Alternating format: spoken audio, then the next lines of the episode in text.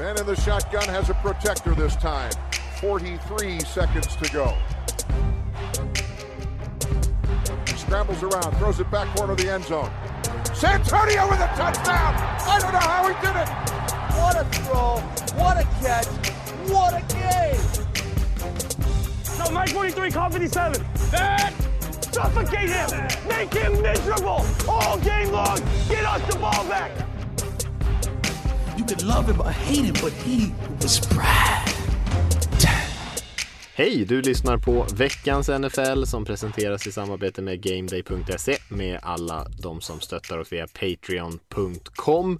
Och jag heter Mattias och med mig som vanligt har jag Lasse och Rickard. En eh, slarvig vecka i NFL, i alla fall började den slarvig, avslutade väldigt starkt med de sena matcherna, mycket skador. Eh, men jag var lite piggare den här veckan efter en ganska trött första vecka i soffan i alla fall. Jag vet inte hur det var med dig Lasse? Jo, men ja, det, det var absolut. Det var inte så svårt för mig att vara piggare den här veckan för denna.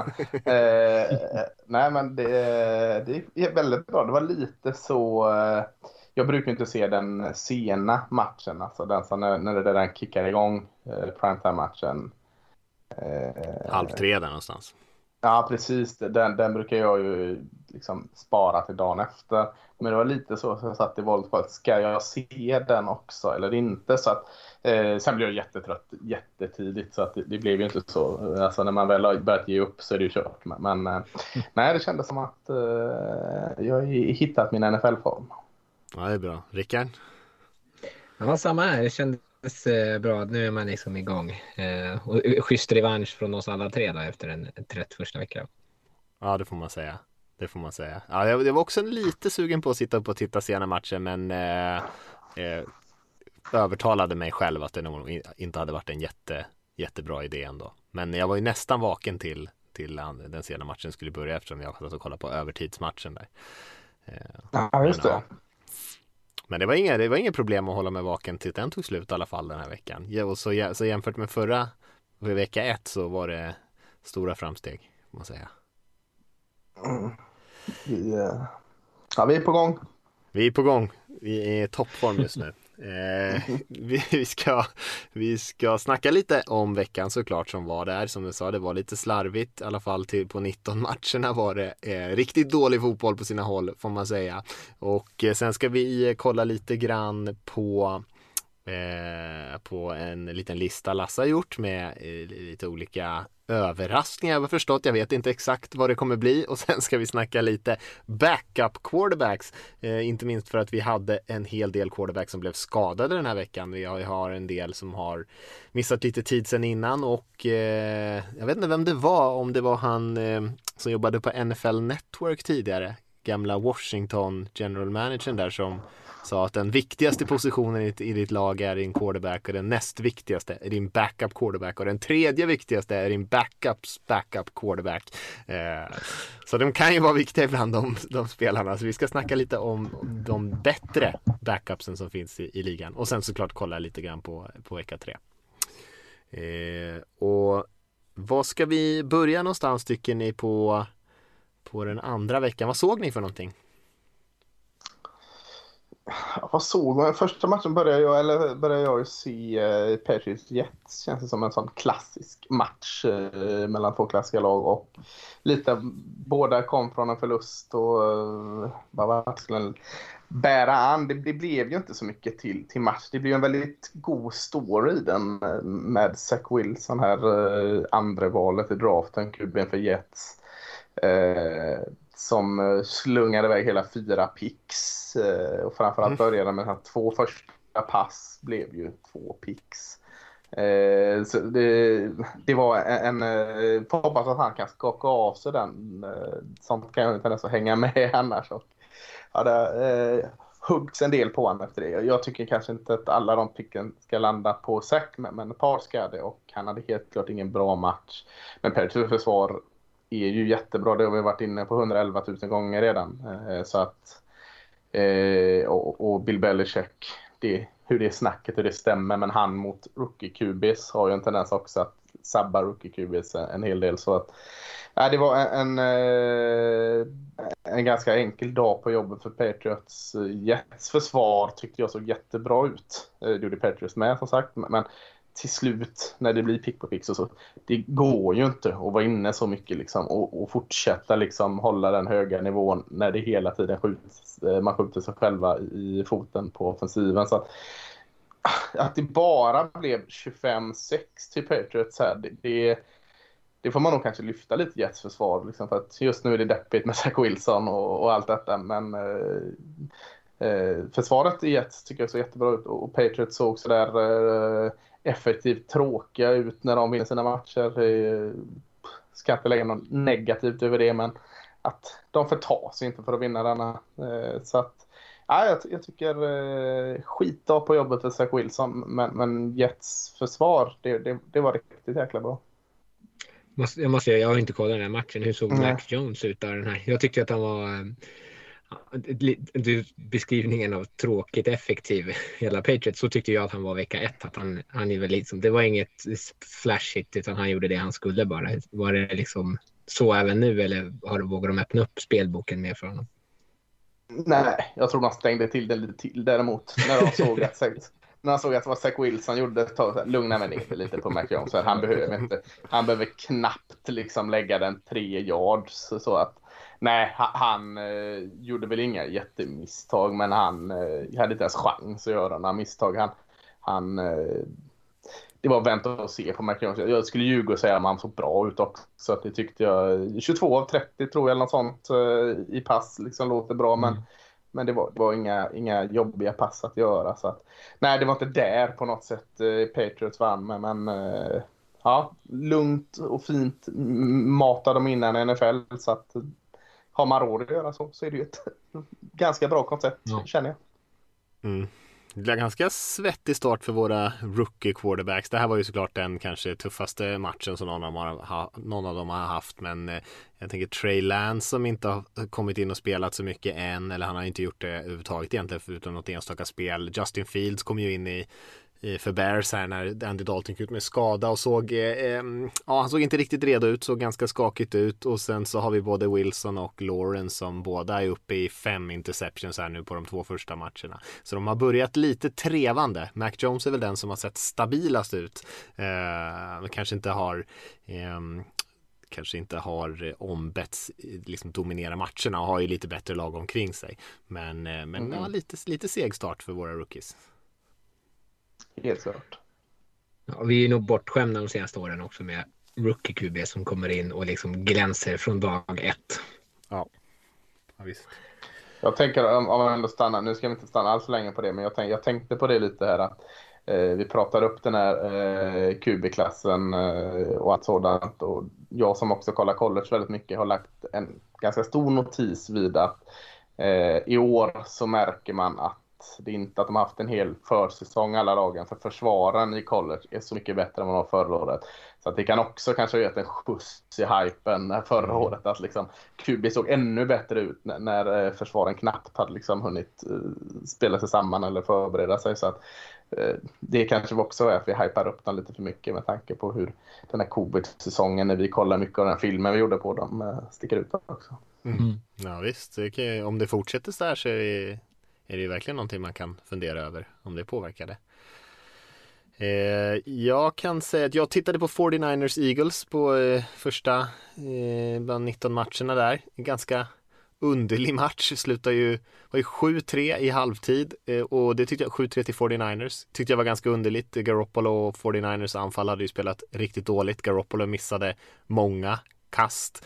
Eh, Eagles tyckte jag var det bättre laget men jag var ju inte, så, var ju inte liksom gjorde ingen jättebra match de heller men de tappade några stora spel på lite flaggor eh, lyckades inte avsluta sina drives och sådana här grejer. Eh, så att ja, tyvärr då så låg de ju under i, i halvtid trots att de hade varit bättre tycker jag. Och sen så rullade det på lite grann så där. 49ers spelade lite bättre och Eagles spelade väl ungefär på samma nivå och så slutade det 17-11 till 49ers där. Jag tyckte inte något av de där lagen imponerade särskilt mycket. Lite chockad att 49ers, eller chockad, lite förvånad kanske att 49ers var så ineffektiva på marken. Elijah Mitchell där som knappt kom någonstans. Um, ingen av quarterbacksen i den här matchen passade för över 200 yards. Uh, Nick Bosa dök ju upp lite grann, hade ju två sacks, men annars tyckte jag ändå, jag skrev det på Twitter också, att uh, Jordan Mailata där, left Eh, före detta rugbyspelaren var jag väldigt imponerad av eh, och jag har varit väldigt imponerad av det jag har sett av honom där för Eagles. Jag tycker att han hanterade Bosa relativt enkelt i den här matchen och eh, jag tror att Bosa hade ju en del produktion när han spelade när de flyttade över han till andra sidan och sen några effektiva ruscher här mot Mailata men jag tyckte ändå att han gjorde ett väldigt bra jobb. Jag blev också lite imponerad över Demodore Lenoir i 49ers rookie cornerbacken där som jag tyckte spelade riktigt bra. Han jag hypade i våra Asså. betyg Fick en del skit av er. För att jag satte sådana här doldisar högt. Så att eh, jag suger åt mig det. han var bra. Han var riktigt tight ja. i coverage hela tiden. Spelade riktigt bra tycker jag. Lite Eagles också. Både på eh, Brandon Graham och Brandon Brooks här. Så det var ju lite trist för dem. Två bra linjespelare. Defensiv och offensiv. Mm.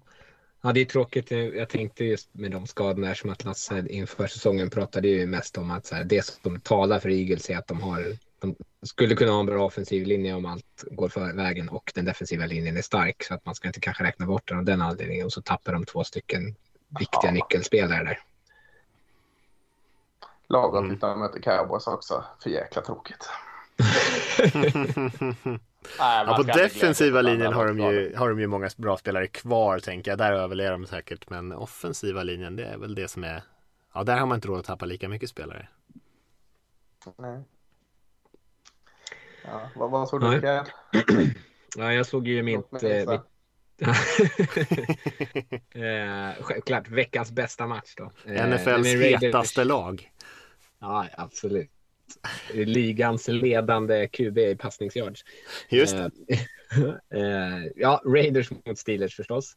Eh, kollade jag på. Eh, och eh, det blev ju en match kanske som, eh, som, man, som jag i alla fall eh, hintar om att det skulle kunna bli. inte så mycket poäng, ganska trögt. nu slängde Raiders visserligen upp 26, men att Eh, Eh, försvaren skulle ändå eh, ha relativt bra kontroll på den här matchen och om Raiders bara gjorde fler över 21 poäng så skulle de vinna, vilket var eh, det det blev. Så det är jag glad för förstås. Eh, Raiders försvar spelade bra igen. Eh, mycket press på Big Ben. Eh, den där Steelers offensiva linje var väl kanske snarare den som spelade dåligt, men det var otroligt svårt för Steelers att få igång liksom, långa passningsspel. Eh, sen är det kanske inte det de vill ha eller. Eh, det märks att de spelar Anfallet bygger liksom kring att de hamnar i bra lägen i sin sån down and distance, att de inte hamnar i tredje och lång till exempel, för då det klarar de liksom inte av, utan de vill kunna kasta korta spel och plocka upp eh, yards efter mottagning, springa bollen och liksom med små, små eh, tugg liksom klättra framåt. Eh, och så tar de ett par djupa chansningar, men det vill de ju helst göra också, inte på tredje och lång när de måste, utan i situationer där det inte är lika uppenbart, just för att liksom avlasta linjen lite. Ehm, så eh, jag, jag har ju varit väldigt kritisk mot dem och det kanske är lite väl taskigt. Ehm, men det där anfallet det är så svårt att spela på det sättet för att det är, det är inte så mycket marginaler för att misslyckas. För fick de, när de fick negativa spel så var det liksom stopp på den serien eh, nästan varje gång. Eh, så lyckades de inte springa två yards minst första eh, down så liksom kändes det som att ja, men nu kommer de inte kunna göra mer. Eh, så vet jag inte hur de ska åtgärda det liksom. Men den här linjen väl bättre. Förhoppningsvis för deras skull med, med liksom säsongen. Känns som det rullade lite klipp på Najee Harris. Spelade han bra? Ja. Running backen för Steelers. Han spelade helt okej, okay, men han, alltså, han har ju ingen utry inget utrymme att springa på. Han snittade ju, jag vet inte, om, om över tre yards så knappt över tre yards. Eh, men det var ju så där tillkloggat där. Och Raiders försvar, nu spelar de med Seattle-försvaret, de vet ju vad de möter. Så de har ju liksom sina linebackers bara redo att gå upp fram och plugga hål så fort han springer. Eh, så det fanns ju liksom inte så mycket utrymme. Han gör ju mest, gjorde mest skada som receiver. Han hade ett, framför, en touchdown framför allt eh, där han plockade en boll och sprang eh, var 26 yards typ.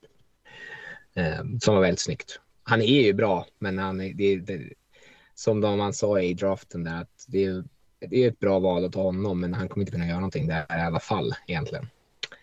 Eh, tyvärr. Och Raiders anfall spelade ju bra. Hade ju... Vad sa du?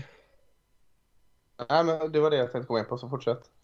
Ja, Raiders anfall spelade ju bra. Eh, de hade ju inte heller något springspel. De var ju också dominerade på linjen egentligen. Eh, och saknade Josh Jacobs. Men de lyckades ju kombinera det med massa kvicka passningar. Men eftersom att de också har ett, ett liksom vassare, djupt alternativ så var ju, kunde ju Steelers inte bara tränga sig på linjen och kort, stoppa det här korta hela tiden. Så de kunde ju nöta sig fram på det sättet lite mer effektivt. Uh, och sen eh, Derek Carr spelade väldigt bra i att kunna hitta sina matchups. Så man trodde väl att uh, Darren Waller skulle ha en till jättevecka. Men Steelers, Steelers försökte ju dubbla honom så mycket som möjligt och då gick de ifrån den matchupen och plockade upp yards på andra sätt istället. Uh, vilket var väldigt, eh, ja, väldigt bra, väldigt sunt, tråkigt för alla fantasyägare och den här bettinggruppen vi har i vår lilla chatt där. Eh, men eh, det känns som att anfallet är bra när de kan vara eh, när de inte måste låsa sig på en receiver. Eh, och sen så fick vi ältade ju av eh, Dels var ju Joe Hayden, cornerbacken i Steelers ute, linebacken Devin Bush var ute. Det gjorde ju stor skillnad för de attackerade ju båda deras reserver rätt friskt. Eh, och sen så gick Eh, en, en tackle, Tyson Alualo ut skadad som är viktig för att kunna plugga igen där i mitten och sen framför allt så skadade sig TJ Watt under matchen och när båda de två linjespelarna också var ute så släppte det ännu mer för jag, jag tror att det hade varit tuffare. Hade TJ Watt spelat hela matchen så är jag inte säker på att den hade slutat så här. Jag tänkte du sa det, liksom att eh, Redis hade det eh, djupa passhotet och, och dubblingen på, på Weller då. Är det Henry Ruggs kanske bästa match i svart och silver hittills? För han, eh, jag såg bara lite highlights men de duggade tätt på honom där. Han hade över 100 yards va? Ja, det var, framförallt var det från ett stort spel, men det som var uppfriskande att se var ju... Jo, men de, han hade fler targets tror jag den här matchen han har haft tidigare i karriären. Så det var ju bra bara att de, att de lägger bollen på honom eh, överhuvudtaget. Och de lyck, ja, det var lite mer innovativa sätt att använda dem. För annars hade det bara varit liksom springer ut och så, så bara vänds upp för andra. Och nu fick han ju lite andra typer av passningar. Eh, han har ju lite drops. Han hade inte helt säker med de där händerna fortfarande. Så jag tror att det är det som har med varför de inte matar honom mer. Eh, vågat att börja mata på honom mot Steelers just också i kaxigt. Mm. Eh, mm. Det gillar jag.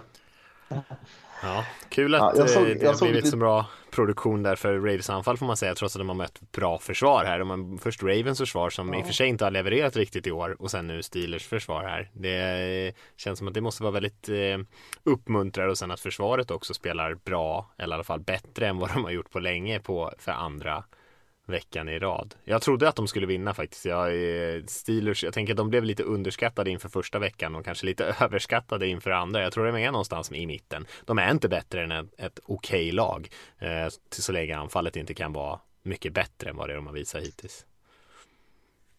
Mm. Nej, jag tror det. Och det är lite som de vann mot Bills på ett blockat eh, punt och de vann förra året väldigt många matcher för att försvaret hade avgörande interceptions eller turnovers på fumbles eller vad det nu var. Eh, och som liksom sätter anfall till bra positioner. Men annars ska de möta ett lag som inte gör, nu gjorde ju Raiders vissa misstag men de lyckades ju fånga tillbaka sina egna fumbles. Men möter de lag som inte slarvar så kommer de ha svårt att vinna de matcherna. Mm. Jag såg det alltså när den här eh, Patriots Jets-matchen var avgjord så fipplade jag runt där med fjärrkontrollen vad jag skulle liksom avsluta mina 17 matcher. Det blev lite 49ers Eagles som du pratade om. Var också lite nyfiken på Teddy Bridgewater och Trevor Lawrence där. Eh, eh den Jaguars-matchen, eh, Jaguars mot, mot Broncos. Inte så mycket att säga om den, men eh, såg en, en, en, inte så rolig notis för Jaguars. Att det var 17 raka förlusten för Jaguars nu. Så att, eh, det kan, kan man ju hålla koll på här. Eh, det var det här gamla Lions-laget eh, nära millennieskiftet där som, som eh, man tangerar där nu. Så att, eh, ja, man kan ju börja räkna efter vinster om man tycker det är deppigt på andra håll. Så Jaguars alltså 17 raka förluster. Det är ganska tungt. Mm, kan man trösta sig med när man blir ledsen när ens eget lag förlorar. Mm. Eh, ja, ska vi hoppa vidare? Vad har ni vad har ni, såg ni någonting av de sena matcherna? Det, jag tänker att det var lite högre kvalitet på dem kan man säga.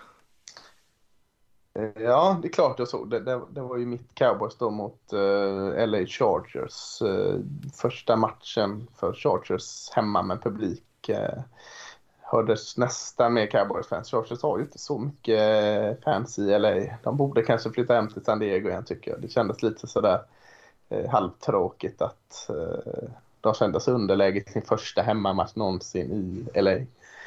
Jättetråkigt. Ja, Nej, jag håller tillbaka till San Diego. Så jag får la dämma så börja säga San Diego Chargers igen här. Låter bättre också. Eh, det var ju en, en eh, blixtrande start Eh, från, från båda lagets offensiv i den matchen. Långa fina drives, first down på first down.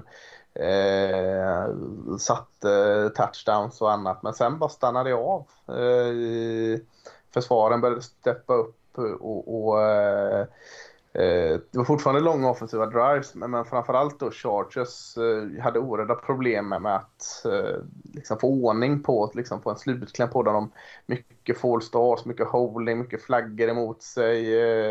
Herbert gjorde det jättebra, men tvingades kanske lite mer till två picks där och, och på grund av att de satt i hopplösa lägen. Så att det var ganska konstig match som öppnade så att aha, nu är det svängdörr i båda de här försvaren och sen, sen blev det inte så liksom. Det blev fortfarande jättelånga offensiva drives men så var det någon pick i en zone och så helt stopp för det andra laget där man jag tycker fortfarande kanske det är ganska svårt att sätta en identitet på de här två lagen. Eh, Cowboys försvar steppade ju upp eh, en hel del. Eh, Micah Parson, rookien där, visade sig vara väldigt, väldigt bra som defensiv end också.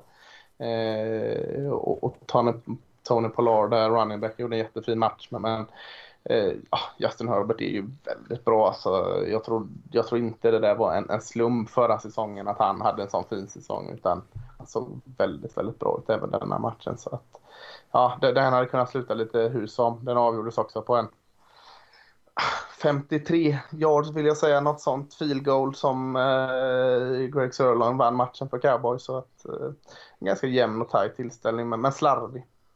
Mm. Ja, jag får be om lite ursäkter till Michael Parsons. Jag trodde verkligen inte att han skulle, eh, att det skulle vara, han som skulle hålla upp där på end, men han spelade ju faktiskt eh, riktigt bra och eh, även som pass rusher så, så levererar, levererar han ju rätt bra i den här matchen. Det var ju lite intressant där med eh, Mike McCarthy har ju lite historik av det här med lite konstiga eh, challenge-flaggor och lite eh, clock management och sånt där och slutet där på matchen. Jag såg, ja. jag såg inte hela matchen men jag såg ju det där slutet där. Det verkade vara en stor förvirring när de ändå hade ganska gott om tid att plocka upp och komma närmare för det där field goalet men lät ja. egentligen bara tiden rinna ner kändes det som. Och sen så var de i stort sett tvungna att ta sin sista timeout. Men jag tror att de när, de, när det tidigare spelet avslutades där innan eh, innan de tog den timeouten då var det ju 30 sekunder eller något på klockan va? Och man lyckades inte eh, få igång Nej, det, det var jätte jättedåliga ursäkter också. Jag tänkte för skönt för Chargers för en gång skulle vara på andra sidan av dålig klockmanagement. Eh, han har fått sin beskärda del av det. Men, men äh, efter Mike McCarthy sa den klockan han kollar på slutade helt att fungera.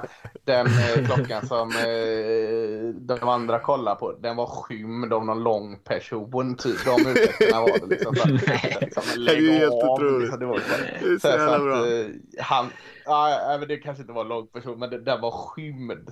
Alltså så, så är det ju liksom inte. Så att, nej, de, de hade ju typ en, eh, en och 40 på sig och, och, eh, tog väldigt god tid på sig. Och sen så när den här sista var så var det kanske 35-36 sekunder kvar. Då höll de på liksom att eh, prata ihop sig och annat. Liksom, eh, och så helt plötsligt fick de bränna den där timeouten och, och det blev ett 53 yards field goal när det lätt hade kunnat gjort två snabba spel till. Liksom. Så att, äh, det, var, det var väldigt dåligt skött.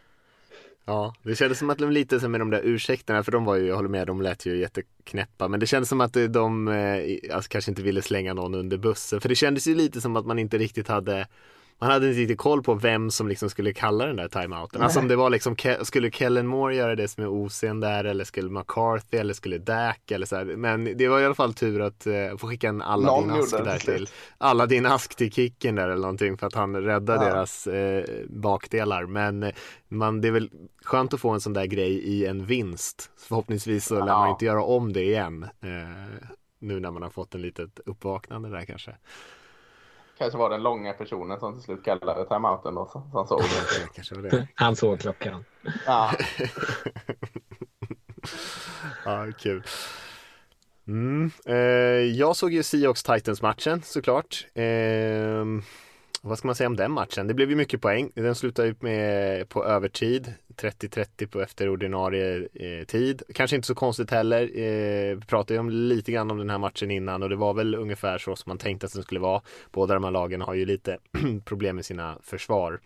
Eh, även fast jag, jag, tycker att båda defensiva linjerna spelade bra här så var det ju eh, kanske eh, linebackers secondary som hade det rätt tufft. Ehm, eller hade det definitivt tufft. Det kändes som att också i början av den här matchen båda lagen som, man, som det brukar vara kanske med de här två eh, slog huvudet i väggen lite grann, sprang bollen trots att de liksom inte kom någonstans egentligen. Eh, de defensiva linjerna dominerade på båda sidor. Eh, och skillnaden var väl egentligen att Seahawks lyckades sätta ett par långa passningar, två till Locket och en till Swain där som båda var liksom 50 plus yards passningar i stort sett. Eh, och då drog man ju ifrån. Men ju längre matchen led sen så lyckades Titans komma in i matchen, började hitta Julio Jones med lite passningar, Derrick Henry började komma loss ordentligt. Eh, och eh, ja, och han slutade ju, Henry slutade ju i den här matchen med 235 yards eller någonting från scrimmage, tre touchdowns eh, och då hade han ju, skulle jag säga, stora delar av matchen egentligen varit relativt osynlig. Eh, men det är ju... Får jag flika in här eller? Eh, ja. Två saker i den här matchen eh, gladde mig från dig här. Eh, den andra kan jag spara men det var ju att du i ett skede där sa jag gillar ju Derek Henry va? men är väldigt överskattad för en spelare som bara snittar på tre yards och så pang smäller det till där. Alltså, så alla ni andra Seahawks-fans, ni, ni, kan ju liksom eh, gå ut och hänga Mattias här för det var ju han som jinxat något enormt. Ja. Liksom. Han hade knappt sätta liksom punkt på sin mening och så var det en 70 yards rush eller något från Derek Henry där. Så att, eh, ja. ja, eh, jag gillade verkligen hur det liksom slog bakut snabbt. Ja, nej, det var, det var en riktig katastrof eh, timing på den. Nej, det, jag, jag sa ja. inte att han var överskattad, men jag sa att det var konstigt att nej, de satt och hyllade honom så mycket i studion, för kommentatorerna lyfte ju upp Henry hela tiden, trots att han hade så 2,4 yards per carry eller någonting. Eh, men till slut så, ja, så jag skrev ju det till dig där också när du påpekade det att ja, fan jag fattar nästan när jag skrev det, när det där kommer jag få äta upp. Och det fick jag ju verkligen göra för han eh, tog över hela matchen sen. Men det är intressant med Titans och de springer ju Henry också 35 gånger i den här matchen och kastar till den 5-6 gånger. Trots att det inte egentligen stora delar av matchen funkar så bra. Men de vet ju att det brukar lossna. Men det krävs ju ganska mycket tålamod där. Eh, man kan väl säga också på övertiden där, det blev ju Eh, till att börja med så att Seahawks tappar den där överläget var ju sjukt klantigt. Massor och massor av penalties. Man hade 100 yards i penalties i den här matchen. Eh, tog helt bort liksom foten från gasen och, och släppte in Titans i den här matchen. Så det eh, ska man ju verkligen inte vara någon nöjd med. Men sen också när man stoppade Titans på övertid och fick bollen. Två incompletion från Russell Wilson och sen en sack som egentligen borde ha dömts som en safety, safety där. För han blev ju säkad i sin egen endzone och borde ha dödat matchen där direkt. Men domarna sa att han var nere liksom på halv, eller hans forward progress hade avslutats på halvjardslinjen. Så de fick ju ändå punta därifrån. Men då fick ju Titans börja eh, 10 yards in på Seahawks planhalva och de kickade ju field goal och vann där till slut. Eh. Men ja, jag tycker de här två lagen är ju rätt lika ärligt talat. Alltså de är ju, de är ju väldigt lika och eh, ja, det kommer bli den här typen av matcher när båda spelar tror jag. Massor av poäng eh, och så handlar det bara om att, att det andra laget egentligen ska göra misstag så att man drar ifrån. Men annars eh, mm, rätt jämna, rätt lika lag. Mm. Det är väl den här typen av matcher. Också, som ja. borde vunnit den här matchen. Det är väl den typen av matcher som man annars är van vid att Seahawks vinner. Att så här, det är jämnt hela tiden men till slut så lyckas de liksom lösa det på någon, på någon vänster. Mm. Ja, det, det, brukar vara så, men de senaste åren har det varit lite annorlunda. Och den här matchen hade ju Seahawks, skulle jag säga, i, som i en ask, en ganska stor ledning. Eh, och lyckades ändå tappa den. Och eh, ja, Wilson imponerade ju inte på övertid där, annars var han ju väldigt effektiv och bra i stora delar av matchen. Mm. Ja, jag såg eh, den, den tredje av de här jämna kvällsmatcherna. Då. Eh, jag tittade på Vikings Cardinals eh, som var ett explosivt eh, poängfyrverkeri i första halvlek. Det stod eh, 23-24 efter halvtid eh, och det kändes som att inget av de här försvaren kunde stoppa anfallen överhuvudtaget. Det var många långa, stora, explosiva spel. Man liksom tog död på den här myten om att Vikings är ett, ett försvarsdrivet och inte anfallsdrivet lag. För försvaret gjorde ju ingen nytta alls. Mötte visserligen ett, ett Cardinal som spelade jättebra. Och anfallet lyckades liksom eh, trampa upp ganska långa imponerande serier. Eh, och sen en, en väldigt billig touchdown direkt i början av matchen. Eh, men eh, ja, sen tog det död i andra halvlek. De fick ju vardera lag gjorde, lyckades ju bara med 10 poäng eh, och eh, Vikings ena eller sju, enda touchdown då var en interception som de eh, sprang eh, in för en, en touchdown av Nick Vigil eller Vigil, vet jag inte. Ja, som var ett, eh, ett uselt eh, kast verkligen av Kylie Murray. För jag, vet inte vad, jag vet inte vad han såg, eh, för han stod ju precis där och kastade till honom. Och om man vänder på det, Cardinals match, de, ja, alltså Kylie Murray är ju fenomenalt rolig att titta på. Han förlänger ju spel hur länge som helst. Det är roligt med en sån atletisk QB som ändå väljer att liksom hitta passningsalternativen så pass länge innan han drar iväg och när han väl springer iväg så han, då är han ju, dels är han ju livsfarlig men han ju, tar ju också nästan alltid rätt beslut. Det är sällan han springer in i, i gröt liksom, utan han springer när han bör springa. Eh, och sen med den där armen som han har eh, så man måste ju liksom täcka varenda millimeter av planen för han, han, kan dra iväg den var som helst. Så han spelar ju verkligen på en hög nivå men sen har han ju de här eh, katastrofspelen. Den där, den där interceptionen till Virgil och så har han en till interception som han kastar ner mot en där han skyller på att han blir dragen i, eller i huvudet. Men då har han redan tagit beslutet att kasta in den där i double coverage eh, och kastar en interception. Så han var ju nära att liksom kosta dem matchen bara för att han tog sådana här eh, tokiga beslut. Men eh, slutar med Vikings gör ju ingen nytta egentligen i andra halvlek förutom den där interception. Alltså anfallet gör ju ingenting. De har eh, sex eller fem offensiva serier tror jag och får typ 50 yards totalt inför att liksom, de ska försöka driva för vinst precis i slutet av matchen när det står 33-34. Då, då får anfallet lite liv.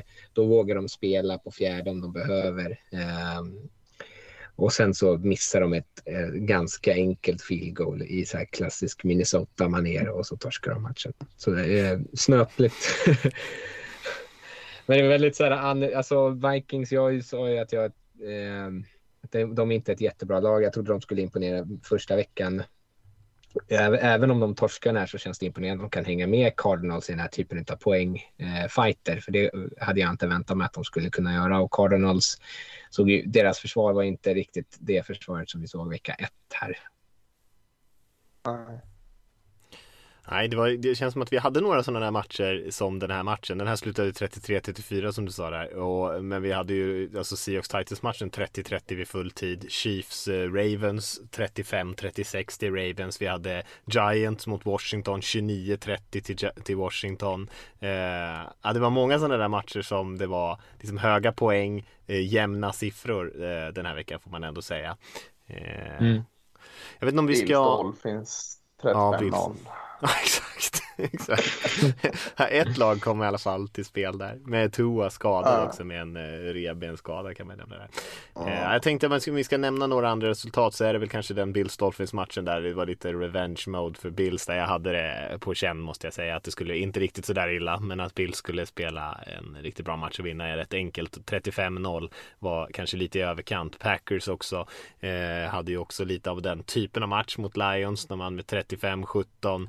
Eh, Buccaneers körde ju inte helt oväntat över Falcons, inte så intressant resultat kanske, men man kan väl nämna att Brady kastade fem touchdowns i den här matchen.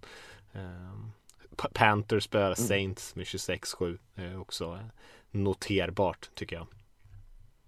Ja, framförallt med tanke på hur Saints såg ut vecka ett. Att Där är det ju tvärtom. Nu, Istället för revenge för Bills och Packers att de återhämtar sig att Saints föll på näsan mot ett imponerande Panthers.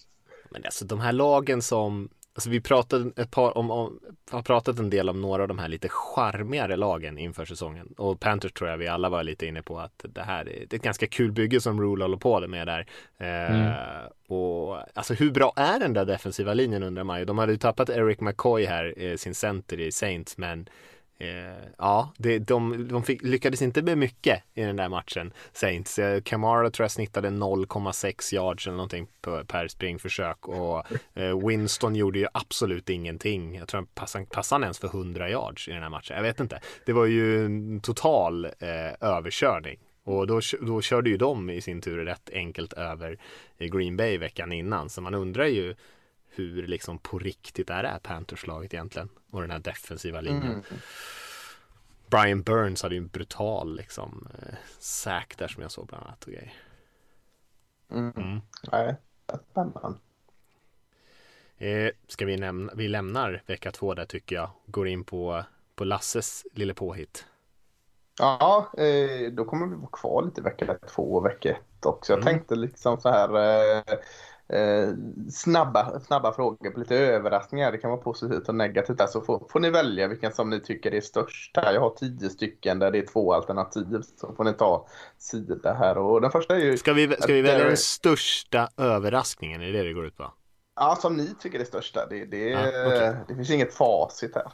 Eh, eh, först är det att Derek Carr leder antal yards, eh, passade yards, eller att James Winston är 5-2 TD interception razzia. Vad, vad får ni välja här? Derek Carr. Carr leder. Ja, Ja. det tar jag också. Ja, det- den tycker jag också det. Eh, Vikings 0-2 eller Panthers 2-0 då? Vilken är största där? Hmm. Vikings tror jag är en större överraskning att de är 0-2. Ja. Ja, och jag håller med. Ja. Och Ja. Om man tänker på schemat lite grann också. Jag tänker samma sak Ja. med Carr där. Liksom. vilka, man har, vilka de har mött. Ja. Liksom. Mm. Eh, NFC West är 7-1 eller att, eller, eller att NFC North är 2-6. Eh, oh, ja, att West är 7-1 tror jag.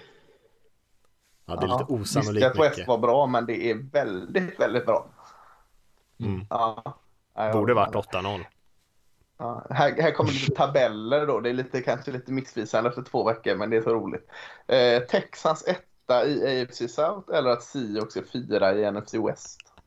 Texans. Texans. Ja. ja, etta.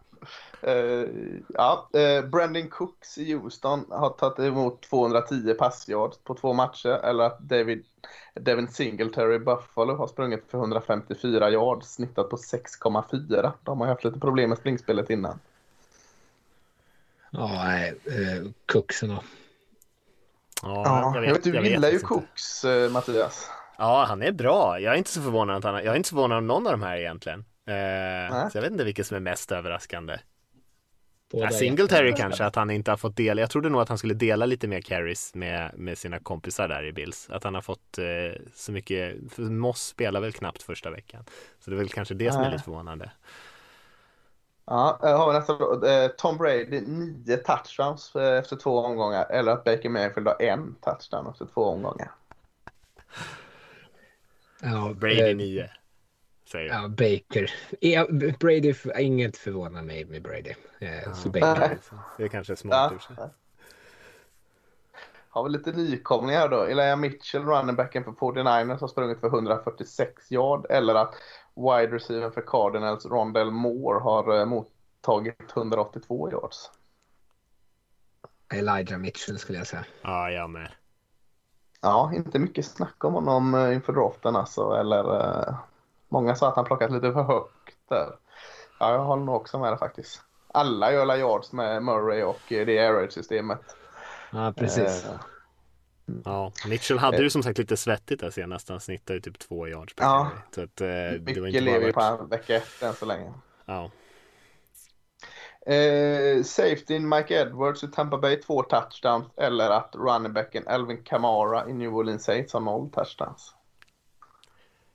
Edwards. Tror jag. Ja, Två touchdowns ändå. Ja. Det är inte lätt att hinna med Ja. på Det är sjukt ju. Ja, det är snyggt. Eh, Cowboys etta i turnovers i NFL med fyra eller att Ravens försvar är rankade 30, nummer 31 med yards tillåtna. Oj, den är tuff. Och då menar du att Ray- Cowboys försvar har producerat fyra turnovers? Ja, Eller- leder de NFL med. Oj, oj, oj. Ja, det var oväntat, men att Ravens En skulle vara så kassa var nog ännu mer oväntat alltså. Ja, nej, jag håller på Ravens också tyvärr. Ja, tillåtet 448 yards. Liksom. Det är Diggs är bra där i Cowboys alltså. Diggs är Ja, bra. Diggs är fi- fin. Mm.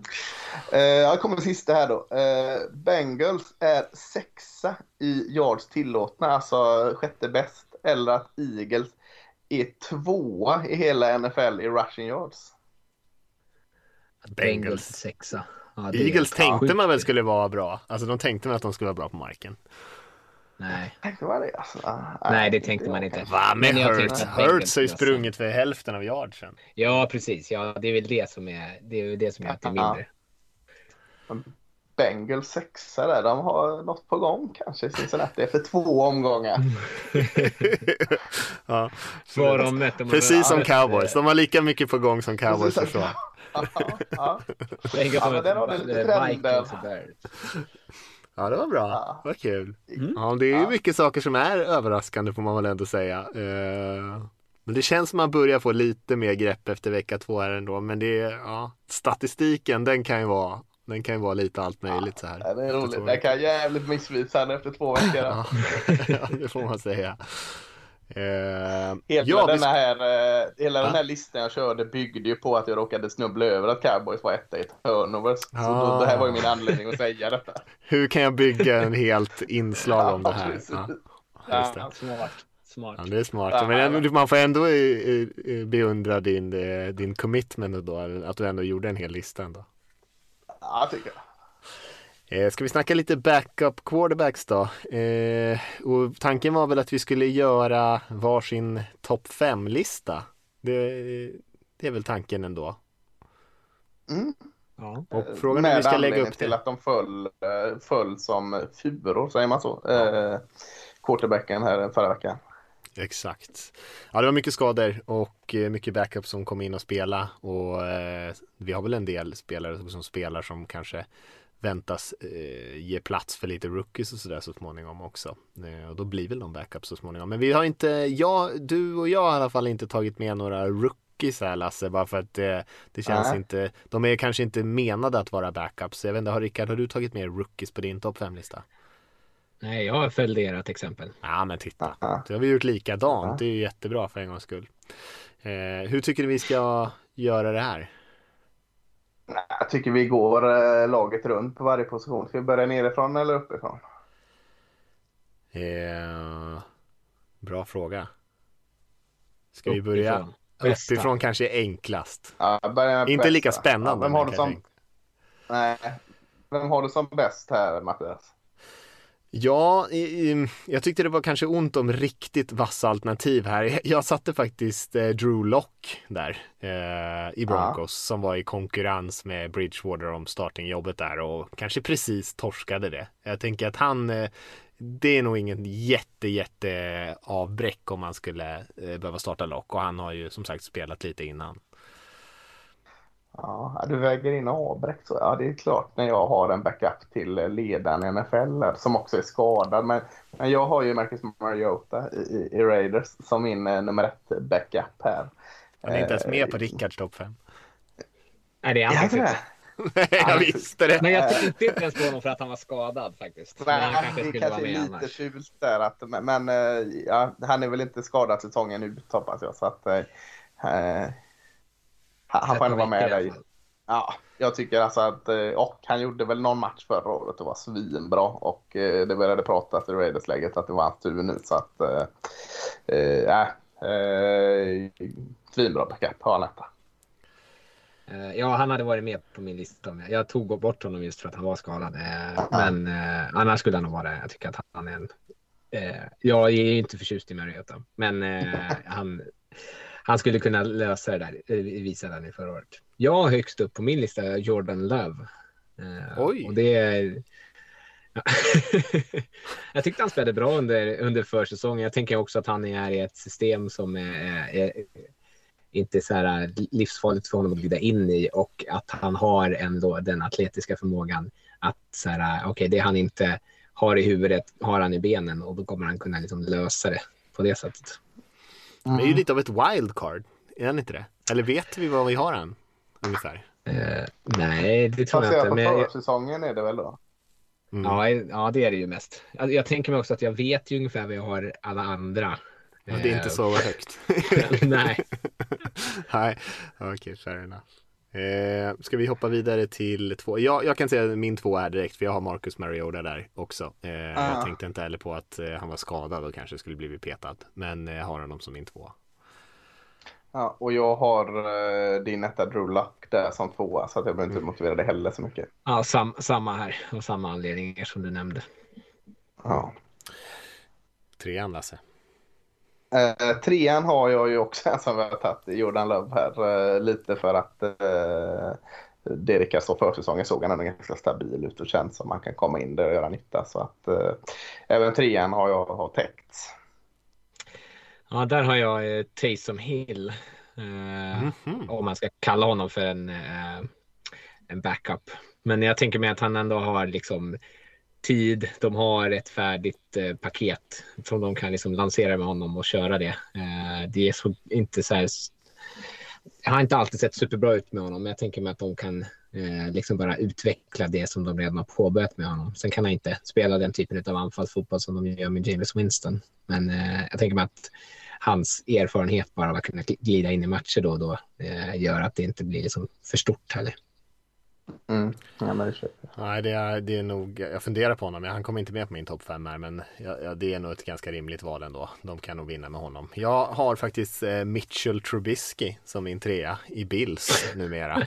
Eh, jag skulle inte kanske starta med honom, men han har startat flera säsonger i NFL. Eh, varit liksom så pass bra att det inte har varit solklart att man ska bänka honom i alla fall. Och eh, jag tror att skulle han spela i Bills eh, och starta för dem så skulle han nog göra det helt okej. Okay. Kanske inte någon man vill ha en hel säsong, men det är kanske inte så många av de här som är heller. Men jag tror han skulle kunna göra det bra några matcher.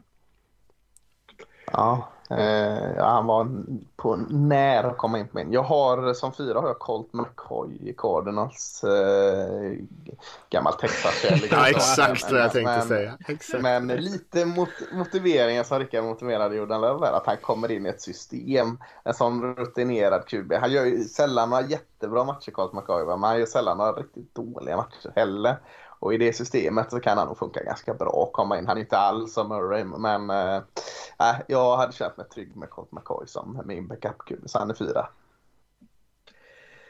Ja, eh, min fyra, då har jag ju tagit en som redan behövt kliva in och då har jag tagit Taylor Heineke i, i, i Washington. Eh, det, jag, det är också lite samma, samma eh, motivering att han kanske att han har liksom en, vissa fysiska attribut för att kunna överleva en match som det behövs. Jag tyckte han gjorde ändå en, en, en dräglig insats eh, förra året när han klev in i slutspelet och startade. Eh, och eh, ja, alltså ja, som med alla andra, det är kanske inte så här supersexigt, men jag, jag tycker att han visar en viss tuffhet i att kunna stå i fickan eh, och att han liksom inte viker sig av den anledningen. Känns lite som att han har den här typen av vinnarskallementaliteten som eh, jag kan tänka mig är upps- eller som jag uppskattar i en, en backup. Ja. Mm. Eh, absolut. Eh, jag har Blaine Gabbert på min fjärde plats eh, i Tampa Han Bay. Ursäkta att jag buar alla dina, men du ser Ja. men du ser ju liksom en trend där. Jag väljer ju spelare som har misslyckats någon annanstans. Ja. Eh, men ändå har varit starters och ändå är rimligt unga. Alltså jag tycker ändå så här. Han draftades ju av Jaguars där 2011, 2012. Där, de, där omkring. Och då draftades han ju alldeles för högt oerfaren i- liksom i college. Hade inte spelat så mycket. Eh, bra liksom fysiska förutsättningar. Men eh, sen har han ju, floppade han ju rätt hårt där och hoppat runt massor. Men han fick ju spela lite grann för 49ers så då var han ju bra tycker jag. Och han eh, har ju en, en hel del att ge tror jag som om man bara ska hoppa slänga in honom i någon enstaka match. Så tror jag, tycker jag ändå att eh, jag, jag tror att det skulle gå hyfsat bra för honom faktiskt om man var tvungen att spela honom. Ja, ja det med 49ers där, alltså gjorde inte helt bort sig där. Nej, verkligen inte. Uh, min, eh, min femma är då, jag var så oerhört sugen på att ta Josh Rosen här. Uh, jag tror ju fortfarande på honom. Jag vägrar att ge upp men jag tog inte han, utan jag tog uh, tråkigt val i, som också fick hoppa in här i helgen, Jacoby Brissett i Dolphins. Känns inte motiverad på hans inhopp just i helgen, men, men eh, kände som han ändå visade tendenser i Colts under sin tid där. Eh, absolut inte den där framtidslösningen att rulla på, men som kan komma in och göra det bra i varje fall. Känns som eh, pålitlig backup. Så, så han, han kände liksom en bra sista namn på min lista där. Ja, min sista eh, jag, jag fortsätter lite i samma eh, tema med Heineke där. Eh, eller nej, det kanske inte alls. Men jag har tagit eh, Gardner Minshew eh, och det är där med, typ, ja, han har start, fnissar du bakom Han har starterfarenhet. Eh, han kanske inte är den bästa kuben i världen. Eh, men lite så här Mattias som pratar om att han, han ändå klivit in i en del matcher och med, det med Heineke är att han är Eh, han har ju inte brist på självförtroende. Eh, så om han kliver in i en match så kommer han inte heller liksom bli avskrämd utan han kommer ju eh, kasta bollen. Eh, orimliga situationer kanske, men eh, jag tycker ändå att han, det liksom finns en viss spark i att han kliver in i ett anfall. Ja, jag tänker så vill du ha liksom 23 av 27 för 125 yards typ så är ju Minshew your guy. Liksom. Alltså jag tänker att han är ju en väldigt bra, eller väldigt bra, men han är ju en bra game manager så. Eh, så det tror jag, som en backup så är han faktiskt inte, jag tycker inte det är något dåligt val. Jag pendlade mellan honom och Heineke, men tog Heineke i slutändan. Eh, jag tror att det finns lite mer, lite mer, lite högre tak på honom kanske. Men eh, ja, Minchu är väl ett, ett gott val tycker jag. Ja, när vi gjorde de här listorna så var min liksom slutsats att vi kanske ska sluta gapa så om att bänka startande QB för att det var inte så jäkla mäktigt bakom alltså. Eh, Nej.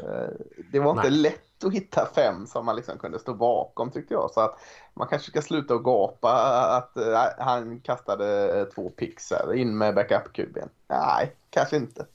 Nej, nej, nej. Det är svårt att hitta ens, det, det, det finns ju inte en enda eh, backup egentligen som man skulle vilja se starta. Eh, om vi exkluderar liksom rookies. Så att det, mm, det är ju, Ja, och Rosen mm. såklart. Men det är ju det där eviga problemet jag tänker mig. Liksom, det är många som, som gnäller på sin startande quarterback och det finns många quarterbacks som är lite sådär på gränsen om de kanske borde starta eller inte. Men det finns ju väldigt sällan några andra alternativ och särskilt om man är ett sådär mellanbra lag som kanske vinner 7, 8, 9 matcher. Eh, man är någonstans i mitten av draften. Ja, det är inte lätt alltså. Det är inte lätt att hitta någon bättre. Nej. Nej, säger Lasse och gäspar eh, av dessa ja. backup quarterbacks ja. eh, namn. Ja, jag satt och kollade, jag satt och kollade listan på backup här och det är fasiken, det är deprimerande. ja, det är, inte, det är inte kul. Jordan Love är väl den som är roligast känns det som. Vad kul att ni lyfte upp han där. Jag tog inte med honom för att jag tyckte det var så osäkert kort där, men han känns ju som att eh, han skulle potentiellt kunna ha en ljus, jätteljus framtid, eh, trots att han har varit i NFL några säsonger nu. Men vem vet egentligen? Vem vet? Mm. Ska vi hoppa in på vecka tre och se om vi kan hitta några matcher värda att lyfta upp och det bör vi väl kunna göra kan jag tycka. Det är kanske inte sådär jättehet vecka. Vi har några stormatcher men vi satt och diskuterade lite, kul att lyfta lite oväntade matcher eh, och det brukar vi försöka göra men det var inte sådär jättemycket där. Till och med bland de liksom lite sämre lagen så känns det som att det är inte direkt jämna matcher. Det är liksom kanske Houston mot Panthers till exempel känns ju inte på förhand som att det borde vara så jämnt att liksom Panthers borde ha en ganska stor edge där till exempel. Så den typen av matcher finns det mycket så det kanske blir lite det kanske blir lite fokus på stormatcherna den här veckan. Ja, det var svårt att hitta en vinkling liksom eh, eh på de lite bortglömda lagen då. Det, det, de får glömmas bort en vecka till möjligtvis. Mm, exakt. Eh, vad vill ni börja någonstans? Det finns ju en del lite, vi kan väl ta det lite tids, eh, så att vi börjar med de tidiga matcherna helt enkelt. Där är väl uppenbara toppmatchen, eller ja, en av dem i alla fall, är väl kanske Chargers som spelar mot Chiefs i Kansas City. Känns ju som två spännande anfall som möter varandra. Eh, Kansas City som förlorade här senast mot Ravens har ju haft eh, har ju haft lite problem att sakta ner folk i sitt försvar och offensiva linjen där som man har byggt om rätt mycket har sett lite skakig ut och Chargers å andra sidan som torskade mot cowboys här senast men det är ju ändå en, en eh, acceptabel torsk får man säga mot ett, ett hyfsat lag. Så att eh, annars så känns det ju som att de har lyckats fixa till lite av grejerna på sin linje i alla fall eh, på sin offensiva linje och har en rätt stark trupp och Justin Herbert eh, ser ju sådär spännande ut som han gjorde förra året. Mm, va, alltså Chiefs försvar har ju inte alls eh, varit något att hurra för. Det har nästan varit Titans dåligt, eller vad säga. Så innan har ändå liksom kunnat hitta positiva grejer. Men, men jag tänkte inte gå in på det. Jag tror det var du som skrev det Rickard, att eh, eh, svara på någon eller kommentera någon som sa att ja, du kan inte förvänta sig att Patrick Mahomes ska vinna varje match helt själv. Liksom. Eh, visst var det du som kommenterade? Mm. Mm. Eh, och så började du rabbla liksom, vad, vad, han har till sitt förfogande i offensiven. Eh, eh med Clyde edwards eh, Tyson Hill, massa och så Kelsey och allt detta. Så, så att, eh, att det är Patrick Mahomes själv som får liksom eh, spackla över att man, de har dåligt försvar. Eh, så synd är det inte om Chiefs och, och Mahomes. De har, de har fortfarande ett jäkligt bra eh, offensiv. Även om de inte liksom har eh, fått alla liksom, inkörd offensiv linje så är det ju ett skrämmande bra offensiv här eh, i Chiefs. Ja, jag kommenterade, det var ju någon som hade satt synpunkter på att eh, de han måste alltid rädda alla för att de sätter, för att annars kommer de aldrig klara sig. Och liksom, det var väl i, i, i ljuset av att eh, Edwards eller famlar bollen i slutet av matchen som i stort sett gör att de torskar den. Men eh, och då tar man liksom inte hänsyn till att två av, hans, två av touchdownen som de gör, då dumpar Mahomes bara bollen liksom kort till en receiver som gör en touchdown liksom på helt på egen hand där Mahomes inte har gjort, liksom, han inte skälet överhuvudtaget. Eh, sen är Mahomes är fantastisk, men man, man kan inte heller liksom skita ner allt annat i det anfallet. Eh, försvaret är, det är luddigt. Matthew, eller eh, Tyron Matthew eh, ehm, spelade ju Eh, den här matchen. Sen är han väl inte riktigt 100 procent ännu, men eh, hade ju en interception där. Mm. Uh, så jag vet inte riktigt, men de är ju så, jag säga, de är så tunga på vissa, alltså vissa stjärnor som är liksom riktigt bra och Chris Jones och det liksom måste ju funka för att de måste ha en, en inverkan så måste ju de spela på en så här sinnessjukt hög nivå för att liksom kompensera det som är runt omkring dem. Eh, och sen är de ett lag som, som chansar lite eh, generellt i försvaret. Eh, jag tror inte att de är så här superoroliga att de släppte poäng mot Ravens eh, till exempel. Men ehm, den här matchen, jag, men, det är ju, jag tänkte ju på den här förut, fan, det kommer ju bli hur mycket poäng som helst. Man har liksom illusionen av Chargers anfall som det var förra året, att de spottade poäng, men det har de inte gjort i år och då, de, de mötte Washington första veckan. Eh, men de släppte ju massa poäng här senast mot Giants och så mötte de nu Dallas och, och lyckades inte flytta bollen så supereffektivt. En del flaggor förstås som du pratade om Nasse. Men eh, mm. det kanske inte blir den här enorma poängfesten för Chargers försvar har ju å andra sidan då spelat eh, på jätte, jättefin fotboll och som man kanske hade väntat sig också.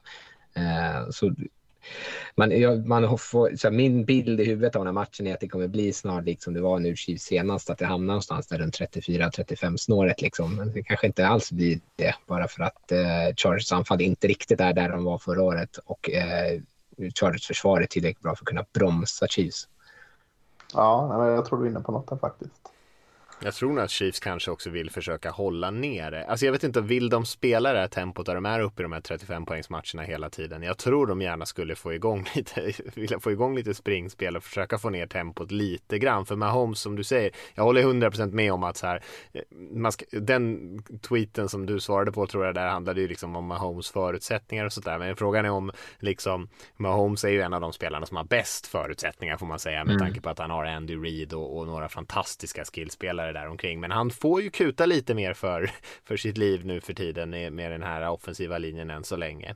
Eh, och jag tror inte att det är någon så här, jag tror att Chiefs känner sig rätt trygga med att de kommer nå slutspel. Eh, jag tror inte de är så oroliga ja. för det. Jag tror däremot inte att de vill ha några så här, eh, liksom jättemycket QB-hits, Mahomes går ner skadad med någon, vet, någon skada på, på smalbenen eller något sånt där, någon, någon vrist eller något sånt där.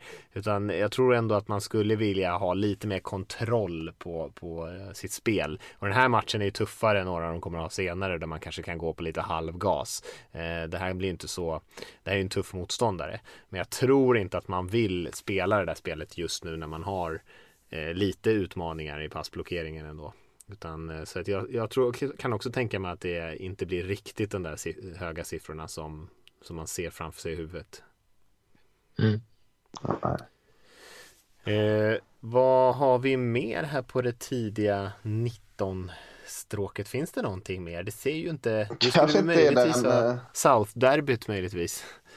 Mellan ja, Colts, Colts och Titans. Titans. Det kanske inte mm. är den, den mest spännande. Men just det, ur, ur den synvinkeln att Colts är 0-2 redan och Titans då, så det är de det står mellan um, Houston och Jacksonville. Får ursäkta det. Så, så kan man med och kalla en, det en måste-match vecka tre är väl, är väl eh, vad jag undrar här. Alltså, att om Titans, visserligen går inte de upp i 3-0 om de vinner utan går upp i 2-1. Men om Colts går ner i 0-3, den där uppförsbacken blir väldigt, väldigt jobbig då.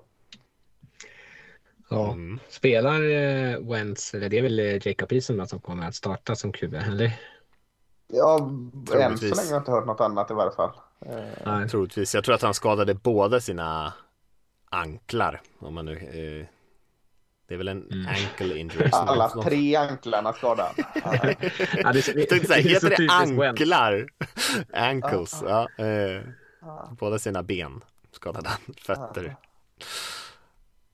Du skrev ju det i senaste matchen Mattias, där i våran Slack-grupp att eh, nu fortsätter det så här så kommer inte skada sig. Så gjorde han ju det bara för det. Eh, men det är ju så här också så här, om man, som du är inne på, som är våg mest, alltså vad, vad, vad händer med Karlsson och torskar den matchen? Det är också lite så här, vad, hur kommer de ens kunna hantera det beroende på hur Jacob Eason spelar. Är han urkass, ja, då är ju säsongen över. Även, alltså, även om de förlorar med bravur, även om de kanske på något sätt mirak mirakulöst lyckas vinna, men Eason är värdelös, ja, då är det ju säsongen fortfarande över för dem. Mm. Och, och, ja, det försvaret har sina eh, ljusa sidor Colts, men att de ska bära dem, där är de inte än. Och ska de då stoppa Derek Henry som rör bollen 40 gånger per match och inte klarar av mm. att ha långa drives själva med Jacob Eason. Det går ju inte liksom. Och sen så Tannehill och Jones börjar hitta varandra lite bättre. Så att, nej, det, det känns också som att de kommer hamna 0-3 här. Jag, jag ser Titans som stor favorit. Ja. ja, det är jag också. Det var, det var några brutala bataljer förra veckan mellan eh, Nelson och eh, Donald ändå på linjen får man säga. Det var ganska, mm ganska kul att se. Där, men annars, nej, Colts har ju inte sådär jättemycket styrkor och som man hade ju tänkt att man skulle se kanske eh, liten, en, en lite annan Wentz när han kom här från eh, Eagles. Att man skulle att det inte skulle bli det här risktagande spelet. Men jag tycker att det, han ser exakt likadan ut. Han har inte haft samma liksom, nivå av turnovers men han har ju varit under ganska mycket press. Han har ju tagit väldigt mycket smällar. Jag tycker det ser lika liksom sådär lite vårdslöst galet ut när han spelar. Man inte vet vad som ska hända. Eh, jag vet inte om det, var det, om det är det som Frank Reich och gänget tänker sig riktigt. Jag tror att de ligger lite risigt till Colts just nu. Eh, särskilt om de här skadorna är allvarliga. Mm. Och den här matchen får de det svettigt. Mm. Ska vi... Ja, vi... ja, vill du lägga till något? Kör. Nej, jag tänkte säga att vi ska väl gå vidare från den här. Ja, det, det gör vi. Det gör vi. Det gör vi. Vi hoppar till 22 matcherna tycker jag. Eh, för det var väl inget mer där på 19 som känns värt att lyfta riktigt. Eh, nej. Nej, tycker inte det. Och eh, det är ju nästan så att vi skippar de flesta av de tidigare. Jets, Broncos känns inte superhet. Dolphins, Nej. Raiders inte superhet efter 0-35 förlusten. Och Seahawks, Vikings inte heller sådär jätte jätteintressant och de har vi pratat om lite grann idag. Men däremot kanske Buccaneers mot Rams i Los Angeles. Tom Bradys första match någonsin i Los Angeles. Jag vet inte om det är, betyder något eller inte. Men... Eh, ja, är det så på riktigt? Ja, ja. Har aldrig spelat i LA? Nej. Ja, han har kanske spelat där på college. Undrar om han har gjort det? Nej, Michigan. Nej, det är inte säkert att han har gjort det. En Rose Bowl kanske. Ja. Jag är missnöjd. Ja, jag, jag är missnöjd över dig Lasse, för jag tänkte säga så här, det är så fjantigt för jag har också hört den här rubriken till den här matchen som om det vore liksom det stora snackisen inför det. Det är en rätt fet match. Och så är din reaktion ändå så här, wow! Ja, jag tänkte att han var med Los Angeles Raiders fanns liksom. Att fan, måste varit där och kört. Ja, det är sjukt. Det, var fräckt tycker jag. Hur som helst är han ju svinbra just nu, Tom Brady. Han är ju ett unikum. Alltså, han, svarade att han, han tror väl på allvar att han kan spela tills han är 50 liksom. Och, och ja, vem är jag att säga emot det? Eh, ja. Gronk ser också svinbra ut. Eh, offensiven funkar, eh, defensiven går det inte att springa mot. Det gör inte Rams så mycket ändå, så jag tänker ändå att det är en match. Secondaryt är skadeskjutet, lite darrigt. Snackat väl lite om att Richard Sherman eh, kan vara på gång in där. Bruce Arians har, har eh, nämnt hans namn och inte ställt sig helt främmande för det. Men där är det ju det som gör match tycker jag. Och Eh, att Stafford kommit in ganska snabbt i, den här situationen i Rams och gjort det bra. Eh, han och Cooper Cup ser ju jättefina upp. Eh, de hittar varandra jättebra. Så att det är väl det då som, som om den här offensiva linjen klarar att stå emot eh, eh, Buccaneers som ändå har jäkligt fin pass eller eh, linje. Men eh, Stafford har ju spelat hela sin NFL-karriär liksom med, med eh, hungriga försvarare tuggande framför honom. Så att jag känner ändå att det är match här. För att eh, Rams offensiv mot Buccaneers eh, defensiv och, och, där man kan hitta deras svagheter är, känns som en bra matchup tycker jag. Så att eh, jag håller nog Buccaneers som favorit men, men inte så jättemycket mer än så. Jag måste säga att jag blev förvånad ändå när jag såg att eh, bettingvärlden, alltså Vegas-oddsen, bara hade Bucks som favorit med en poäng i sådana här liksom handikappspel. Eh, och det är ju mm. väldigt, väldigt lite. Eh, och det, det förvånar mig faktiskt ändå. Jag, jag, här, Rams är inte ett dåligt lag, men jag tycker inte de har spelat sådär jättebra. De var knappt över Colts förra gången.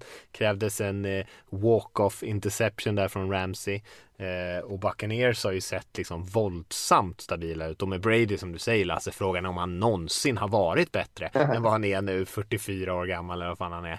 Eh, jag vet inte om han, om han är liksom i sin peak nu. Och det är ju helt sinnessjukt hur han kan liksom spela på den här nivån fortfarande. Men ja, nej, jag, jag tycker nog att Buccaneers känns som större favoriter än den där lilla EM-poängen måste jag säga ändå. Eh, men ja, visst, det är två bra lag. Ja, jag tycker ju att, eh, att Bucks, alltså, alltså, eller Rams försvar är ju liksom laddat med superstjärnor, men det finns också en del eh, hål som är, är det någon man inte vill möta i de situationerna så känns det som att det är Tom Brady och framförallt när han står med en sån här eh, högoktanigt anfall med sig. En offensiv linje som kommer kunna eh, stå emot eh, även fast Aaron Donald är fenomenal. Eh, och receiver som skulle kunna matcha mot eh, an, någon, alltså att han kan hitta liksom en matchup som inte involverar Jaden Ramsey om man vill. Liksom. Så jag, jag, tror att liksom, djupet i Rams inte är bra för att kunna matcha det då, liksom, eh, personellvis så som eh, Bucks anfall kommer att kliva ut. Så jag tror att anfall kommer, eh, Bucks anfall kommer kunna slänga upp en del poäng. Och blir eh, Rams alldeles för ensidiga och bara kasta, kasta, kasta. Det känns som att eh, mycket av det som de gör offensivt och det som Sean McVay vill göra är ju att kunna bygga eh, utifrån, ja, det, även fast de kastar mycket, men utifrån hotet av att de skulle kunna springa. Eh, blir de för ensidiga, det är en del, har jag tyckt tidigare i alla fall i de matcherna där de kanske inte riktigt har levt upp till de förväntningarna när de bara backar bak och, och passar, passar, passar. Mm. Ja, nej, nej, så är det nog. Och det är ju svårt att springa på Bucks. Det är ju, eh, ja. ja, de är ju eh, oerhört bra. Eh, så hörde någon till och med säga att de, har, att de i fjol var det bästa springförsvaret i NFL-historien rent statistiskt. Och, och, de har ju varit bra i många år. Det var ju inte bara i fjol. De var ju bra året innan det och de känns ju, de är fortfarande bra och kanske till och med året innan det. Så det är, de är ett väldigt, väldigt eh, stabilt bra springförsvar. Och eh, det, det är ju i passningsspelet man hittar grejer. Men Rams känns lite som att de, de har hittat lite mer djup djupa passningar. Men det är ju ändå ganska mycket Cooper Cup och, och eh, yards efter mm. mottagningar och sånt där. Det, det är lite deras grej. Och, Ja, det är en kul match. Det ska bli kul att se mm. Rams verkligen sättas på prov här och möta ett riktigt bra lag och se om de kan hänga med de här bra lagen. Eh, jag är lite försiktigt skeptisk tills vi har sett ändå. Jag, jag tycker att det finns en viss klasskillnad mellan de här två. Men det, det ska bli kul att se. Man vet ju inte riktigt vad man har det här Stafford-ledda Rams-laget än. Ska vi ta eh, och prata lite om Sunday Night Football-matchen också. Där har vi ju Packers eh, som spelar i San Francisco mot 49ers och eh, det är väl två lag som har varit lite upp och ner och lite fram och tillbaka än så länge. Ja, 49ers har varit lite upp och ner men man har ändå 2-0. Eh, mm. Så det, det, är fint. Eh, två senaste gångerna 49ers har startat en säsong 2-0 har man gått till Super Bowl. Så eh, kanske är läge att hoppa på 49ers-tåget nu. Jag var lite skeptisk innan när ni lyfte dem. Jag kanske får göra det nu. Eh, eh, ja, Jimmy Garoppolo har kanske inte övertygat sådär våldsamt. Men eh, samtidigt har Holland läns på sidlinjen. känns en del trygghet i det. Eh, Mitchell har kommit in och bidragit. Debo Samuel har varit väldigt vass eh, försvaret som, som, såg lite, som somnade till där eh, helt plötsligt i vecka ett såg betydligt bättre ut nu mot Eagles. Eh, så att det finns ganska mycket gott liksom, att plocka fram med 49ers. Även eh, att man kan lätt peta lite på Jimmy Garoppolo senast då mot Eagles här. Eh, så tycker jag det finns väldigt mycket. Och, så, och, och, och Packers snacka om en reaktion på deras första match. Aaron Rodgers såg ju sådär läskigt bra ut som ibland bara han kan göra när han lägger de här när han läser av planen och, och bara lägger den här passen som ingen annan såg liksom. Så ligger den i armen på, på en Tyrend som ingen har hört talas om och så är det en touchdown och, och, och eh, ja eh, jag, vet inte, jag, jag, tycker det enda liksom som man kan plocka ur ekvationen här som, som är positivt är väl hur Packers försvar liksom ska stå upp här. Det, det, det, det är det jag har frågan och därför kanske jag håller på den här som lite, lite, lite favorit. Mm, spännande, det är ju, ja. han har väl mött eh, Packers, eller Rogers har väl mött 49ers eh, många gånger tidigare. Men det är ju det här laget som han eh, hejade på när han var ung, som hoppade, han hoppade mm. skulle drafta honom med Joe Montana som barndomsidolen och allting och alla hans chip på alla hans eh, axlar som han har. Eh, så det är väl lite, lite speciellt säkert för honom att möta dem fortfarande tror jag. Eh, även fast han nu har gjort det några gånger. Eh, nej, jag, jag tyckte de klev ju fram förra gången stjärnorna för Green Bay i senaste matchen. Jag såg den eh, tidigare idag här och jag menar att Davante Adams klev fram lite grann. Aaron Jones kanske framförallt running backen och Roger spelade ju mycket bättre. Eh, och det var ju kanske ett, ett, ett, någonting som inte var helt oväntat att de skulle spela bättre än vad de gjorde mot Saints. Men eh, det det är ju kanske fortfarande lite så att det är bakom de uppenbara stjärnorna så är det lite mer eh, ojämna eh, leveranser kanske på kvaliteten där. Men jag, jag, tror att eh, jag tror att Packers har en väldigt god chans i den här matchen. Jag tror definitivt att de kan vinna den till och med. Eh, och jag tror att jag, jag håller dem faktiskt lite som favoriter just nu, även fast det är på bortaplan mot San Francisco. Jag tror att det finns svagheter i det här San Francisco-laget, inte minst i, i passförsvaret. Ehm, men eh, ja, det, det är två lag som definitivt har sina, sina hål. Inga mm. solklara trupper direkt. Ja, alltså det som, jag kan hålla med om att det finns hål i passförsvaret, men eh, Packers offensiva linje har fortfarande problem. Eh, och kan Nick Bosa och eh, Eric Armstead eh, leka lite. Och, så tror jag ändå att de kommer kunna sätta en del press eh, på Rodgers och, och liksom göra honom lite frustrerad.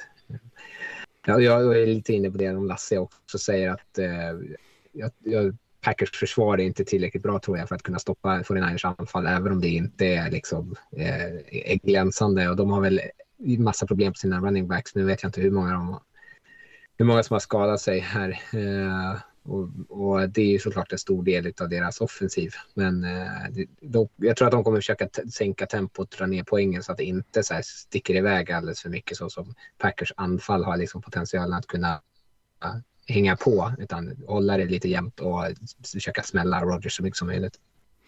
Sermons skada såg inte så skön ut senast. Nej, nej jag såg den.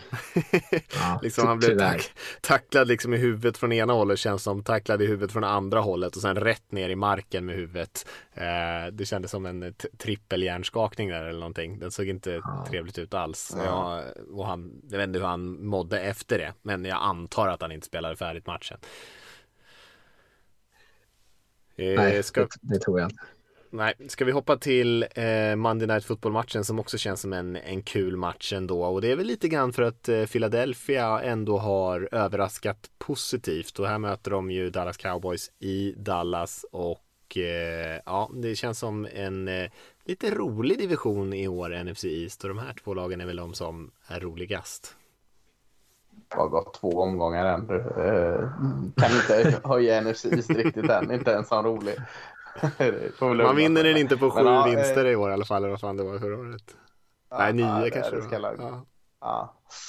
Uh, nej, jag tänker Eagles, uh, ja, är det något lag som ska liksom ha trofén för att uh, lyckas att inte utnyttja momentum vecka två så är det väl Eagles. För, uh, spelade så pass bra som de gjorde där och fick inte ett skit för det. Eh, däremot mot sin match mot 49ers. Eh, jag vet inte om man ska vara orolig för det. Kanske ska jag mer fokusera på att de gjorde det ganska bra. Eh, för jag tycker lite mer, jag trodde ändå lite på Eagles, men, men ändå att så mycket sitter så pass tidigt i den här nya eh, konstellationen.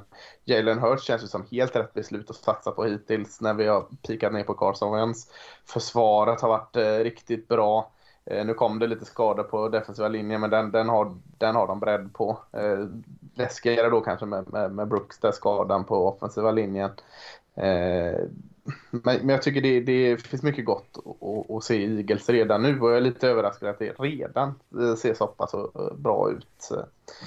Eh, men Cowboys har ju också sina fördelar. Alltså, Förra året så eh, led de av eh, väldigt mycket skador. Det gjorde väldigt många lag. Det har de även i år. Men, men eh, offensiva linjen är, ja nu är Lyle Collins inte skadad men han är borta eh, på grund av att han har eh, testat lite roliga grejer. Men eh, bara det att Cowboys offensiva linje med Zach Martin som är superbra och, och Smith på left tacken Eh, och så även liksom Terrence Steele som kom in och gjorde det bra. Så att bara den grejen gör så oerhört mycket för Cowboys att de kan gå tillbaka och säga det är det som det tjatade om ganska många år att Cowboys offensiva linje är sådär bra. Eh, bara det är en sån jäkla nyckel och en sån momentum för Cowboys. Så att, eh, visst, Zeke Elliot kanske inte sprang så jättebra där, men Tony Pollard sprang jättebra. Alltså Dak får tiden att hitta sina receivers som är öppna. Allting klickar lyckar med när den här offensiva linjen fungerar så bra som den kan göra om de är hela. Eh, så att, att de leder turnoverligan i försvaret och att Mika Parson har, har, gått in och gjort det jättebra tidigt. Ja visst, det är bra, men det är bara en liten halvbonus. Utan allting står, tycker jag, eller inte allt, men väldigt, väldigt mycket står med att den här offensiva linjen kan vinna linjen hela tiden. Alltså den andra Bosa-brorsan i, i LA Chargers där hade inte mycket att säga till dem och, och till exempel så att nej, där, där, liksom, där gör det att jag ändå tippar Cowboys vinner denna. Ja, det, alltså det, med cowboys så känns det som att anfallet är eh, vad man hade hoppats på att det skulle vara och det, jag känner mig rätt trygg i att det kommer att vara väldigt bra. Mm. Och så länge offensiva linjen liksom spelar så som den gör så kommer de ju kunna generera poäng och, och liksom tvinga sin vilja igenom. Eh, försvaret, att de leder som du säger turnoverligan. Det är lite, eh, framförallt efter två veckor, svårt att säga om ja. att det här är någonting hållbart. Det tror jag inte att det är. Jag tror att det är fortfarande Nej. ett problem med det här försvaret. Men det är just samma med Eagles anfall skulle jag vilja säga att det har också så här överträffat förväntningar. Jag är inte riktigt säker på vad jag har dem heller. Eh, nu tror jag att de kommer kunna flytta bollen hyfsat mot cowboys, men jag tror att cowboys anfall är så pass starkt att de kommer ändå kunna kontrollera matchen. Vill de springa bollen så gör de det. Måste de dra upp tempot och slänga in poäng så har, så har de liksom både en QB, en linje och receivers för att kunna göra det. Mm. Ja, men precis så är det. Mm. Ja, eh, jag tänker att det Det blir ju, utmaningen blir ju kanske på linjerna där i så fall då för Cowboys att försöka hålla upp mot dem där. Jag tycker Javon Hargrave är en spelare som har spelat väldigt bra för Eagles till exempel. Ja, Men, eh, jättebra. och sen ser det för, för Cowboys att stoppa det här springspelet med Hurts. Alltså, Jag tänker att de har ju lyckats sätta några stora spel. Några fick de ju kanske stryka lite. De hade, det var väl Rager som, som klev out of bounds där på en lång passning och sådär förra matchen. Eh, men de, de har ju det, den delen i sitt spel. Men det är ju ett springspel, eh, tungt springspel, Hurts springer och sen bomb som är liksom deras grej. Eh, så att eh, man, lyckas man stänga ner eh, springspelet så har man en eh, väldigt god chans att, få det här Eagles-anfallet att se väldigt vekt ut tror jag. Jag håller också Cowboys som ganska stora favoriter i den här matchen. Ja, och det är ju farligt då med att hålla ner springspelet för att visst, Micah Parson såg jättefin ut som DN, men kan han gå upp och spela DN så betyder det att det är mer snabbt för Jalen Smith och han, han har ingen aning om hur springspel är. I varje gång ett spel går åt vänster springer han åt höger och, och tvärtom. Och så sen är det den där stora tacklingshögen, då kommer han som elfte gubbe på och ska göra massa grejer och få en, en tredjedels tackling. Så att, ja, det oroar mig mest. Jalen Smith mot spring, det kan vara bland det sämsta jag sett. Ja, där är de bra, det här, det här Eagles-laget ändå. Det, Ja, det, det- hjälper ju när man har en QB som kan springa för 100 yards per match också. Då blir det ju det är en Ja. helt annan bäst att försöka stoppa då. Ja, Eh, ja, nej men kul. Eh, det känns som att eh, det var de mest intressanta matcherna om det inte är något särskilt ni vill, eh, ni vill lyfta. Nej. Nej, det, det vi får väl se. Ja, ja det, det, det kan ju ändå avsluta. Jag tänkte säga en- om eh, Jaguars kan få, kan få en vinst här då, eller om det blir 18 raka förluster. Det lär det bli mot. Cardinals eller? Ja, de möter Det, det får vi hålla, hålla räkningen. Ja. Men Cardinals, de är lite upp och ner. Det kan vara lite vad som Ja. som de kommer att kan Jaguars bjud- ta bjussa den hemmavinsten här? Bryta den trenden. Kan Bengals tvåla dit Steelers kanske va? Blir det 35-0 till Dolphins mot Raiders den här veckan? Det är mycket som kan hända, mycket att se fram emot. Eh, ja men vi säger väl så för den här veckan och så eh, om ni vill skicka in en fråga så kan ni göra det podcast.nflsupporter.se om ni vill mejla eller skriva på sociala medier. Eh, annars hörs vi om en vecka.